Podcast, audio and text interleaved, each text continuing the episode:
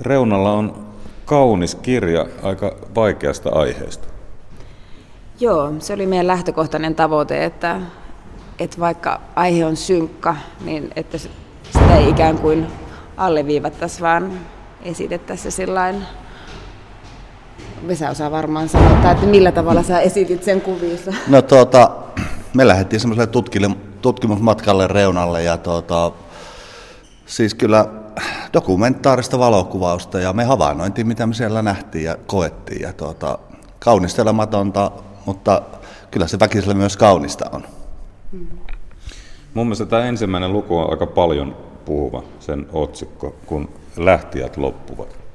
Joo, se on oikeastaan tiivistä sen meidän lähtöajatuksen, että mistä, mistä me lähdettiin liikkeelle, koska reuna, reuna-alueet, harva-asuttu maaseutu on tällä hetkellä niin tyhjä, että siellä ei enää pois, mutta ja ole juurikaan, että ihmiset on joko niin vanhoja tai sitten, sitten he, ne jäljelle jääneet ovat sellaisia, jotka ovat päättäneet, että he eivät lähde, vaikka mikä tulisi, mutta lähtijät on loppuneet. Nuoret lähtee pois. Niin, no, mutta nuoria ei enää oikeastaan sillä reuna-alueella ole, että et sit maalta muutto, mikä tapahtuu, niin se tapahtuu sitten niin ydinmaaseudulta tai kuntakeskuksista tai et, enemmänkin kuin tuolta alueelta, missä me kierrettiin. Et voiko oikeastaan sanoa niin, että maaseutu erällä tavalla on jo tyhjää? Niin, kyllä. Siellä on jo tyhjiä alueita. Ja me haluttiin tehdä tämä kirja tässä vaiheessa, kun siellä myös al- niillä alueilla, jotka kenties tulevaisuudessa on tyhjiä, niin asukkaita. 670-luvulla puhuttiin paljon maalta muutosta. Vaikka nyt ilmiö itse asiassa on ihan samanlainen, niin on aika paljon hiljaisempaa. Juurikin tämä, joo. Kyllä, siellä varsinkin joku Hyrynsalmi on hyvä esimerkki, että yli puolet on jo vähentynyt väkeä, vaikka mm. joskus on ollut eläväinen kunta. Ja mm. Kainu on varmaan se alue, mistä nyt kaikista eniten tyhjenee ja on tyhjennyt. Mutta just se, että jotenkin kun mä itse olen pienestä kylästä ja mä tai lähtöisin ja paljon vierailen vanhempieni luona ja sitten mä niin näin sen muutoksen ja sitten musta tuntuu, että ihmiset kun ne puhuu maaseudusta, ne puhuu ihan erilaisesta ympäristöstä kuin mitä mä näin niitä tyhjeneviä taloja. Ihan niin kuin olisi olemassa joku yhtenäinen valtava maaseutuväestö pienillä sivukylillä vielä olemassa. Et, et se alkoi olen, olen sitä, että naapurissa talo toisensa jälkeen tyhjenee, kun vanhukset muuttaa keskuksiin tai kuolee. Pudasjärvi on aika hyvä esimerkki, että siellä on ollut lähes 50 kyläkoulua ja nyt siellä on vissiin kolme tai neljä enää. Että se koulut lähtee, ihmiset lähtee ja koulut lähtee, niin minkä siellä teet, siellä vähän hankala asua. Joo, itse tykkään lomalle Suomessa ja kun ajoin tuossa kolme neljä numeroisia teitä myös tässä kirjassa mainittua tietä Puolangalta Suomussalmelle, niin eihän siellä ole liikennettä oikeastaan mitään muuta kuin se, mikä puutavarateollisuutta varten tarvitaan. Joo, se on vähän sillä mitä myös tuossa kirjassa pohdittiin, että kun asukkaita ei enää ole, mutta alueet on, että mm, monella tapaa niistä on tullut tällaista niin kuin erilaisten teollisuuden raaka-ainepankkeja. Ja sekin on ihan tärkeä tiedosta ja miettiä, että millaisia me halutaan, että meidän reuna-alueet on, että halutaanko me, että niissä vaalitaan luontoarvoja, vaikka siellä ei ole kenties asukkaita, mutta sitten ihmiset, jotka asuu keskuksissa, niin että et on, et tavallaan, että me ei suljeta silmiämme siltä, mitä meidän ympärillä on, vaikka siellä ei enää asukkaita olisikaan. Tulee jotenkin mieleen, sivuotsikkohan tässä kirjassa reunalla on, että tarinoita Suomen tyhjeneviltä sivukyliltä. Siellä edelleen on myös tarinoita kerrottavaksi. Ja siellä on ihmisiä ja jotenkin tuntuu, että joku näitä ihmisiä yhdistää, jotka sinne ovat jääneet. Mitä kirjan tekijänne sanotti? No semmoinen tietty sisukkuus kyllä yhdistää näitä kaikkia meidän kirjahahmoja, että tuota, ollaan aika vähän tyytyväisiä ja nautitaan siitä omasta ympäristöstä ja arvostetaan sitä seutua, mihin on synnytty ja siellä halutaan myös kuolla. Että tuota, semmoinen sisukkuus, periksi antamattomuus. Ja meillähän on kirjassa myös näitä ihmisiä, jotka on muuttaneet tänne sivukylille ja heitä yhdistää tämä sama sisukkuus, että he ovat tosissaan niin tie, tietoisia siitä, että minkälaisen alueen millä, minkälaisille alueille on muuttanut ja missä he haluavat elää. Että, ja ovat valmiita näkemään vaivaa sen eteen. Eivät todellakaan odota, ainakaan nämä meidän haasteltavat sitä, että kaikki tuotaisiin heille jotenkin valmiina. Ja se, mikä tulee tästä mieleen, on myös se, että, että kaikki, tai oikeastaan varmaan juuri harvakaan heistä, jotka siellä edelleen asuu sivukylillä, ja osa saattaa olla melkein sen kylän ainoa asukas tai yksi harvoista. Eivät he silti mitään kummajaisia ole.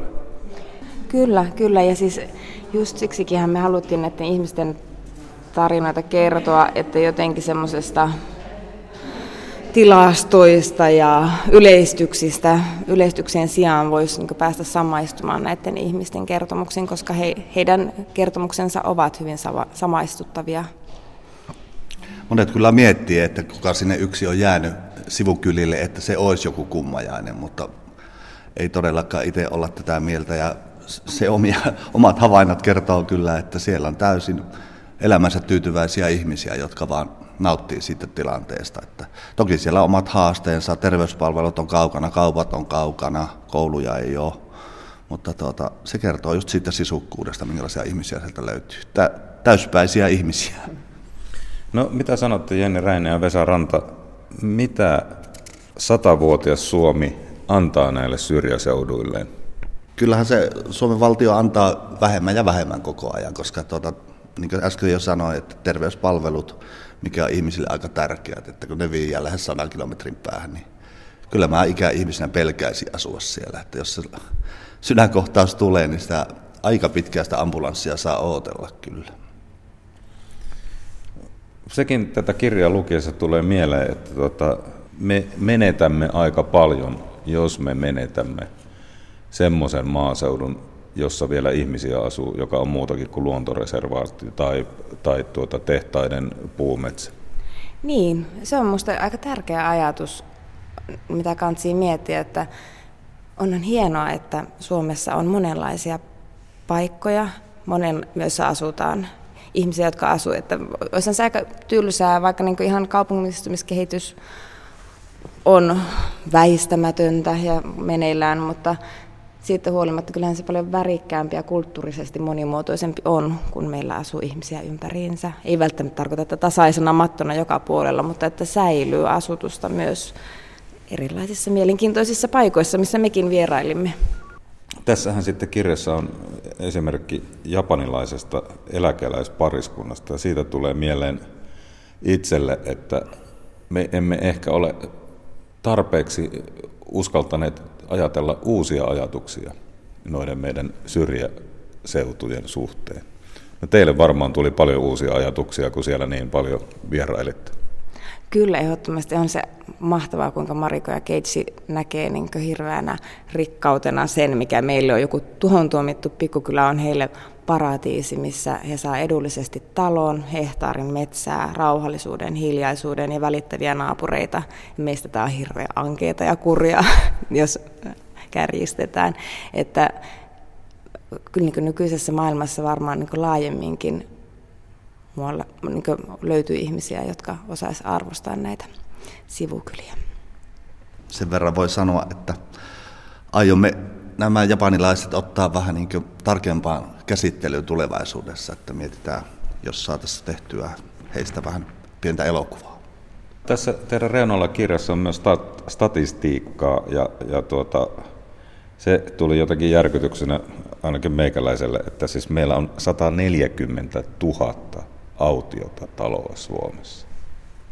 Joo, ja 2500 taloa tyhjenee joka vuosi lisää. Että se on aika mielenkiintoista sitten miettiä, että oikein suoraan vastausta mä en siihen keneltäkään saanut, että mitä näille taloille sitten tapahtuu, että onko siellä semmoinen tyhjä silmästen talojen armeija, joka vain jää sinne, että, että tosi mon- ja sitten samaan aikaan, kun on tämä, näiden tyhjien talojen suuri määrä, niin monet näistä ihmisistä, jotka oli muuttaneet maaseudulle, ja olivat etsineet todella kauan aikaa sitä, että he sai ostaa sieltä sen talon ja paikkansa. Et siinä on joku ristiriita, että että ei se saatavuus kuitenkaan sitten maalla välttämättä ole niin helppoa, vaikka siellä niitä tyhjiä taloja on. Joo, itse olen vähän niin kuin nimimerkillä tai työnimellä röttelö etsinyt maalta taloon, niin siinähän on usein ongelma se, että vaikka se olisi ollut vuosikausia tyhjillään, niin joku perikunta sen esimerkiksi omistaa, joille se on rakas isovanhempien talo, josta ei haluta luopua, vaikka siellä ei yksikään ihminen ole viiteen vuoteen käynyt. Sitten tulee se, niin kuin meillä oli muutama tämmöinen talo, just, jossa on tällainen, ja sehän on ihan, ja kotihan on just sellainen, tunnesiteet on vahvoja ja sehän on ihanaa. Mutta sitten kun ne talot on sen tyhjillään sen 5-10 vuotta tuleekin hetki, että nyt me voitaisiin myydä ja sitten se ei olekaan enää ehkä myytävässä kunnossa. Mutta muutama tällainen tapaus on tullut vastaan, jossa niin 10 vuotta tyhjillään ollut talo on sitten saanut uudet asukkaat. No Hyrynsalmella on ehkä yksi surullisimpia näkyy, että tuommoinen noin 2000 ihmisen kunta jo päättää laittaa kerrostaloja kylmäksi, että tuota, siellä oli täysin asuttavia, hienoja, hyviä taloja, niin tuota, tavallaan kun asukkaat lähtee ja kulut on kuitenkin isot lämmittää, niin tuota, se oli jotenkin aika jäätävä näky. Niin, mehän käytiin Hyryn salmella myös Moisiovaaran tuota, noin kylässä haastattelemassa tämmöisen rivitalon ainoa asukasta, Matti Heikkistä, joka nyt, nyt on pois mennyt, että nyt on rivitalo sitten kokonaan tyhjillään. Teoriassa me asutettaisiin kaikki Suomen asunnottomat ja, ja tänne tulleet pakolaiset ja vielä toinen mokoman lisää näihin tyhjiin taloihin, mutta se ehkä nyt on vähän off topic niin sanotusti mm. tämän kirjan kanssa. Mm. Joo, ja, joo, ja tietenkin se on sitten se, että kuten sanottu, että ei se elämä siellä syrjässä helppoa ole, että sitten pitää olla se sisäinen motivaatio asua siellä. Tuota, mitä Jenni ja Vesa, mitä palautetta olette tästä kirjasta saaneet? Tämä saattaa monelle olla aika tunteisiin menevä. No hirveän hyvä ja sitten juurikin siitä, että se on koskettanut. Ja meidän haastateltavat itse ensimmäinen palaute silloin, kun kirjat lähetettiin kustantamosta suoraan, sinne tuli viestiä. Aloitin lukemaan eilen illalla ja nyt olen seuraavana aamuna ja luin koko yön ja oli mahtavaa tuntea niin lukea toisten vasta, vastaavalla tavalla ajattelevien ihmisten tarinoita sieltä. Joo, kyllä just se palaute, että nämä kirjassa olevat ihmiset kokee, että tämä kirjan tarina on semmoinen yhtenäinen ja äh, ihmiset ajattelee asioista aika lailla samalla lailla, ketkä asuu tuolla reunalla, että se on ollut kiva. Ja sitten kuitenkin aika monella suomalaisella on se su- sukujuuret jossain siellä reunalla ja syrjäkylillä, että, että kyllä tämä on niin kuin, me on jopa ihmetelty, että kuinka paljon Helsingissäkin kirjastossa ja laina varauksia, että kyllä se täällä pääkaupunkiseudullakin on kovasti kiinnostunut. No nyt kun Suomi juhli satavuotiaasta itsenäisyyttään ja teemoina on menestyminen, koulutus, teknologia, kaikkia tällaisia asioita, niin tämä reunalla antaa siihen aika hyvän tämmöisen, voisiko sanoa, aksentin tai reunamerkinnän. Joo, mutta siis niin juur, juurikin se, että, että pitäisi myös, myös muistaa, muistaa sellaiset niin huolehtia myös heistä, jotka on asuneet Suomessa ja asuneet pitkään ja tuotta, todennäköisesti monilla on ollut maatilaa ja tehneet ruokaa ja, hmm. ja, ja että nyt ei jätetä vain sillain semmoisen, jotenkin minusta hirveän kylmävä tapa ajatella on sellainen, kun olette kerran sinne muuttaneet, niin selvitkäähän sitten koska ajat, milloin sivukylät on asutettu, on ollut sellaisia, että siinä on kannustettu muuttamaan. Ja kun ihmiset muut, muodostaa juuret johonkin paikkaan, he asuu siellä 50 vuotta, niin ei se sitten ole sellaista, että lähtekää nyt pois kerran, jos siellä on vaikea olla. Ei ainakaan yhteiskunta ole velvollinen teille mitään sinne tarjoamaan. Että eihän se ajatus niin kuin, ole hirveän inhimillinen tai kestävä.